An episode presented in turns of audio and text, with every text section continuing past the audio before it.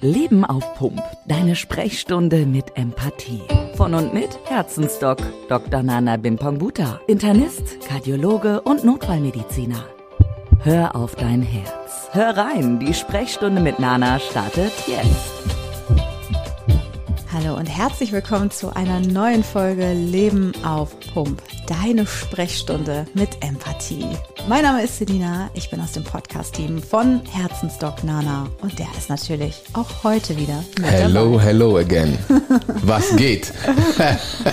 Hallo, schön, dass ich mal wieder da sein darf. Sehr gerne, immer willkommen. Dankeschön.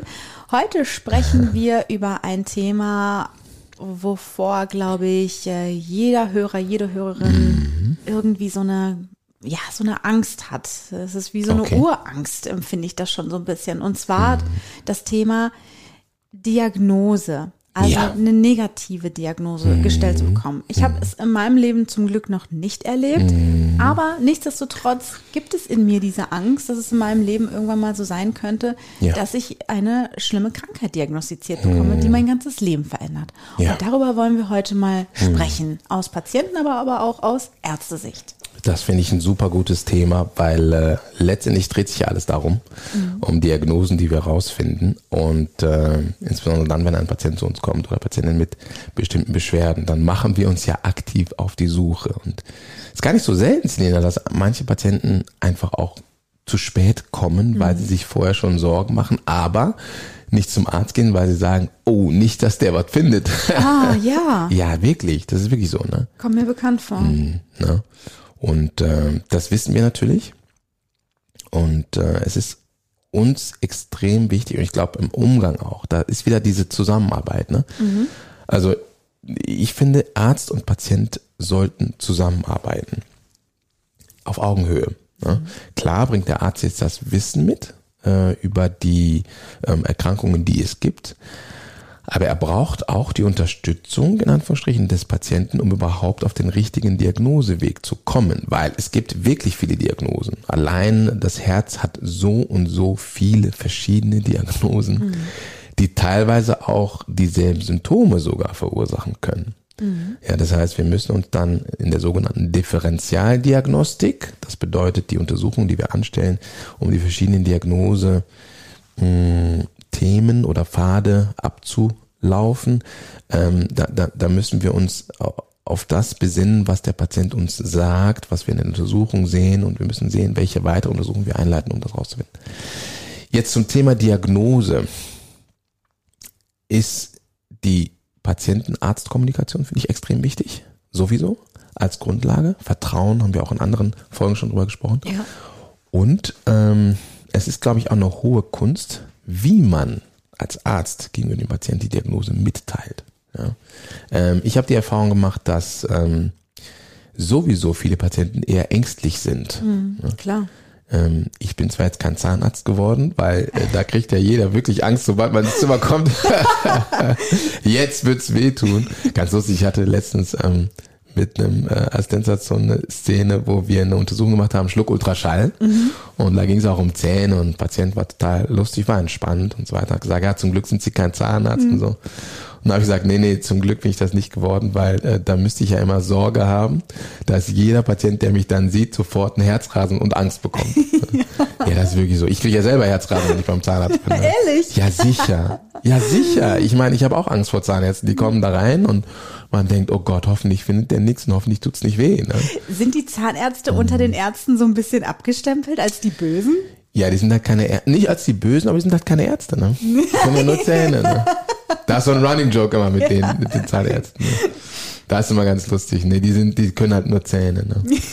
Nee, genau. Wie Sportlehrer. Die schmeißen immer nur einen Ball in eine Turnhalle. Genau. Das sind auch keine richtigen Lehrer. Das sind auch keine Lehrer, genau. Ne? Und so sind aus meiner Sicht Zahnärzte äh, sind keine Ärzte. Aber vielleicht gibt es ja auch einen Zahnarzt-Podcast, der wird sagen, hör mal zu, die Kardiologen, die denken, wir wären keine Ärzte und ja.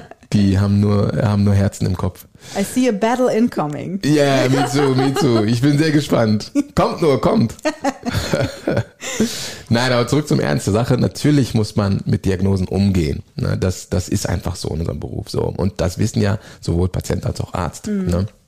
Nur, ich denke, äh, es gibt da mehrere Wege, die nach Rom führen und ich zeige auch ähm, meinen Assistenzärzten, den ganz lieben ähm, und allen auch, dass, dass wir da drauf achten müssen, weil es ist ja so, wir betreuen ja selten nur einen Patienten. Wir haben meistens 10, 15, 20 Patienten, die wir betreuen auf einmal.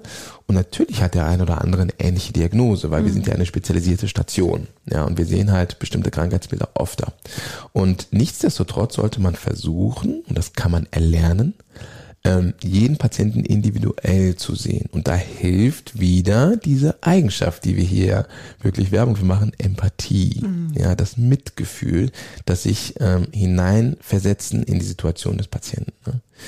Ähm, warum hilft Empathie, Geduld, Liebe, Zuversicht? Weil diese Eigenschaften ähm, es uns ermöglichen, den Patienten besser zu verstehen, ja, auch seine Ängste besser zu verstehen. Und wenn man das in sich trägt oder diese Empathie aktiv ausübt, dann fällt es einem auch leichter, die Diagnosen langsam und erklärlich darzustellen.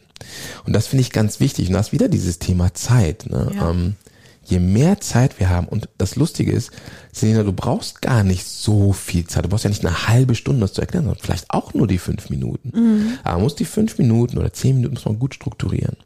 Und äh, über die letzten zwei Jahrzehnte habe ich da gute Methoden gefunden, die ich auch den Assistenzärzten zeige, weitergebe, wie man sowas machen kann. Ja. Und hast du da vielleicht irgendeinen Tipp ähm, für den einen oder anderen Arzt, der jetzt auch zuhört, wie man das umsetzen kann? Auf jeden Fall. Also wie gesagt, der erste Tipp ist Empathie, so als Grundhaltung. Und der zweite Tipp ist ähm, not too much. Ja. Also schon ehrlich sein, mhm. quasi. Ähm, ich mache es meistens so, dass ich dem Patienten erläutere, was wir an Untersuchungen gemacht haben und warum. Nur kurz, weil bis zur Diagnosestellung brauchen wir meistens ja nicht so lange und nicht so viel Untersuchungen heutzutage. Aber wir machen schon ein paar Untersuchungen. Auf dem Pfade der Untersuchungen erkläre ich schon immer, was wir machen, warum. Dann erläutere ich, was dabei rausgekommen ist. Und dann komme ich praktisch schon auf den Punkt. Mhm. Ja, ähm, wir glauben, es könnte das sein oder das sein oder das sein. Meistens so drei verschiedene. Mhm. Ja. Ähm, also die erste, der erste Ratschlag wäre Empathie, Haltung. Zweiter Ratschlag ist den Patienten dahin zu führen. Mhm. Und zwar die Brücke sind die die diagnostischen Wege, die wir schon gegangen sind, die der Patient mitgegangen ist. Der ist ja zum Ultraschall ja. gefahren worden, der ist zum EKG gefahren worden oder der hat einen CT, also ein Schichtröntgen bekommen. Also der hat ja den diagnostischen Weg, hat er ja schon mitbekommen. Ne, der weiß ja, die gucken nach irgendwas. Und dann kann man diesen Pfad, diese Gemeinsamkeit, ich weiß, welche Diagnostik gelaufen ist und der Patient weiß, welche Diagnostik gelaufen ist. Diesen gemeinsamen Pfad kann man nochmal zusammen ablaufen ja, Hand in Hand sozusagen mhm. im Kopf oder Herz an Herz. So. Und dann gelangen wir irgendwann zu dem Portal. Und bei dem Portal sind wir dann, dass wir überlegen, was kann es denn jetzt sein? Ne? Und ich nehme den Patienten auf diese Reise mit. Ja, also Empathie und auf die Reise mitnehmen. Das sind, glaube ich, gute Wege, wie man gemächlich, aber trotzdem mhm. klar am Ende dem Patienten sagen kann, was wir denken. Also laut denken so ein bisschen. Mhm. Jetzt lass uns mal die Seiten so ein bisschen wechseln ja. und zwar auf die Patientenseite mhm. äh, zu gehen oder lass ja. uns mal auf die Patientenseite gehen. Wenn ich jetzt mich in die Rolle versetze, ich bekomme jetzt eine Diagnose mhm. und sie kann auch genauso toll formuliert sein, wie du es gerade eben beschrieben mhm. hast. Ganz mhm. empathisch mhm. und äh, der Arzt rennt nicht nach der Diagnose sofort aus dem Zimmer, sondern er bleibt auch noch auch. stehen. Ja, mhm. und man hat vielleicht Zeit noch miteinander zu reden. Ja. Aber ich habe vielleicht wirklich äh, ja gerade gesagt bekommen, dass sich mein ganzes Leben umkrempelt, mhm. weil ich eine mhm. schwere Erkrankung mhm. habe oder eine lebensbedrohliche Erkrankung mhm. vielleicht auch. Mhm. Mhm. Und das, äh, das fährt ja in mich erstmal wie ein richtiger Blitzschlag. Absolut, absolut. So. Ja. Äh, wie kann ich mit diesem, mit diesem Schock vielleicht erstmal oder mit dieser Trauer, die sich dann auch entwickelt, richtig umgehen? Ganz wichtige Frage, Selina. Also sehr gut, dass du die Frage stellst, weil ich mir vorstellen kann, dass auch viele das genau als Sorge oder als Frage haben. Ähm, da sage ich immer, es gibt viele Wege, die nach Rom führen. Ähm, wichtig ist, glaube ich, als erster Schritt, das, wie man sagt, sacken zu lassen. Ähm, es ist Zeit erlaubt und die Zeit darf man sich als Patient ja auch geben dass man schockiert ist, dass man denkt, mein Gott, woher kommt denn das? Das ist ja auch häufig eine Überraschung einfach auch. Mhm. Ne? Oder jemand, äh, der voll im stressigen Berufsleben ist, kriegt zack einen Herzinfarkt und landet auf der Intensivstation. Ne? Das ist natürlich einschneidend. Und da ist es erlaubt, dass man sich darüber Gedanken machen darf. Das Wichtige ist also, dass man zunächst das Ganze versucht wahrzunehmen und dass man es annimmt. So, und dann geht's an die Verarbeitung. Und für die Verarbeitung darf man sich zugestehen, dass man Zeit dafür bekommt. Ja. Und da ist dann ganz wichtig auch einfach das soziale Netzwerk, was man ja so auch hat. Weil der Arzt wird natürlich die Diagnose mitteilen, er wird empathisch sein und für den Moment auch da sein und auch das Gefühl geben, im Idealfall, dass man ihn immer ansprechen kann, wenn es noch weitere medizinische Fragen gibt. Mhm. Das ist aber nur die eine Seite der Medaille. Die andere Seite ist, ähm, wenn der Arzt aus dem Zimmer gegangen ist oder wenn, wenn jetzt die Person nicht mehr im Krankenhaus ist, dann zieht das Netzwerk darum herum.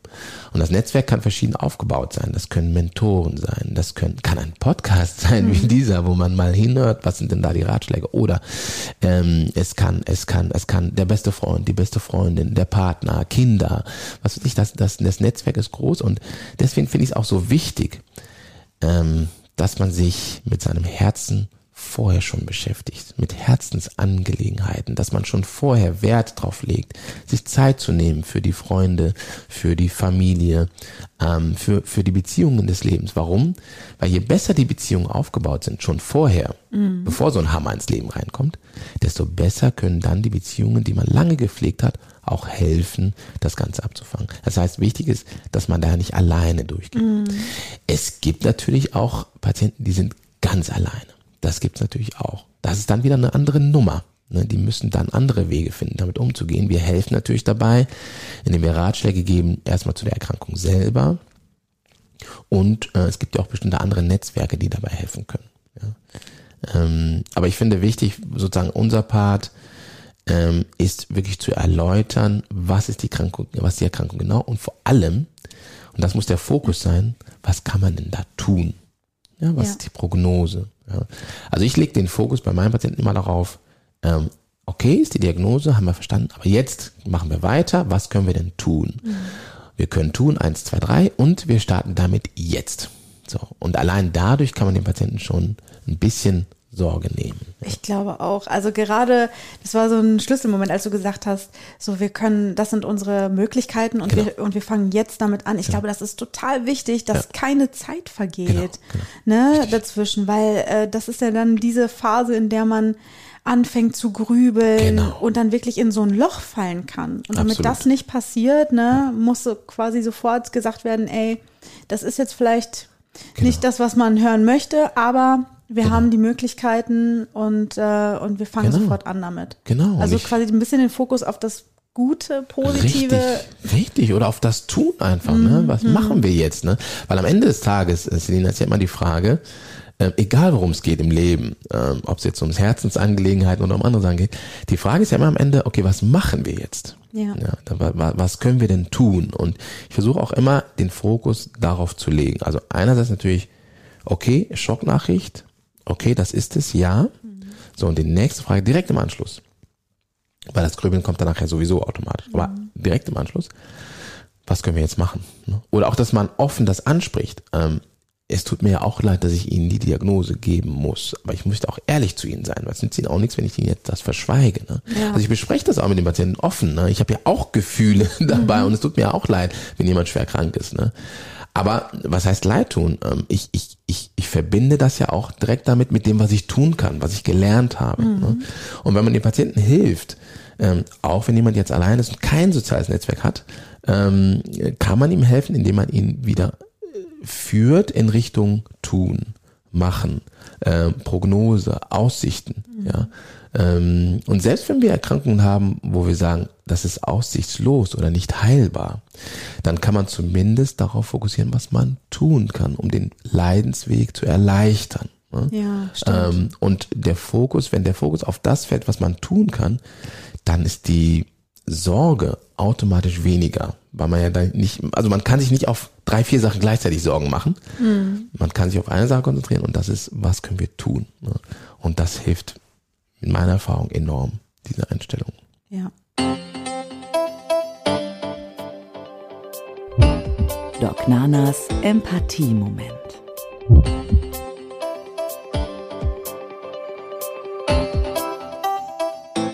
Ja, was tun bei Schockdiagnosen?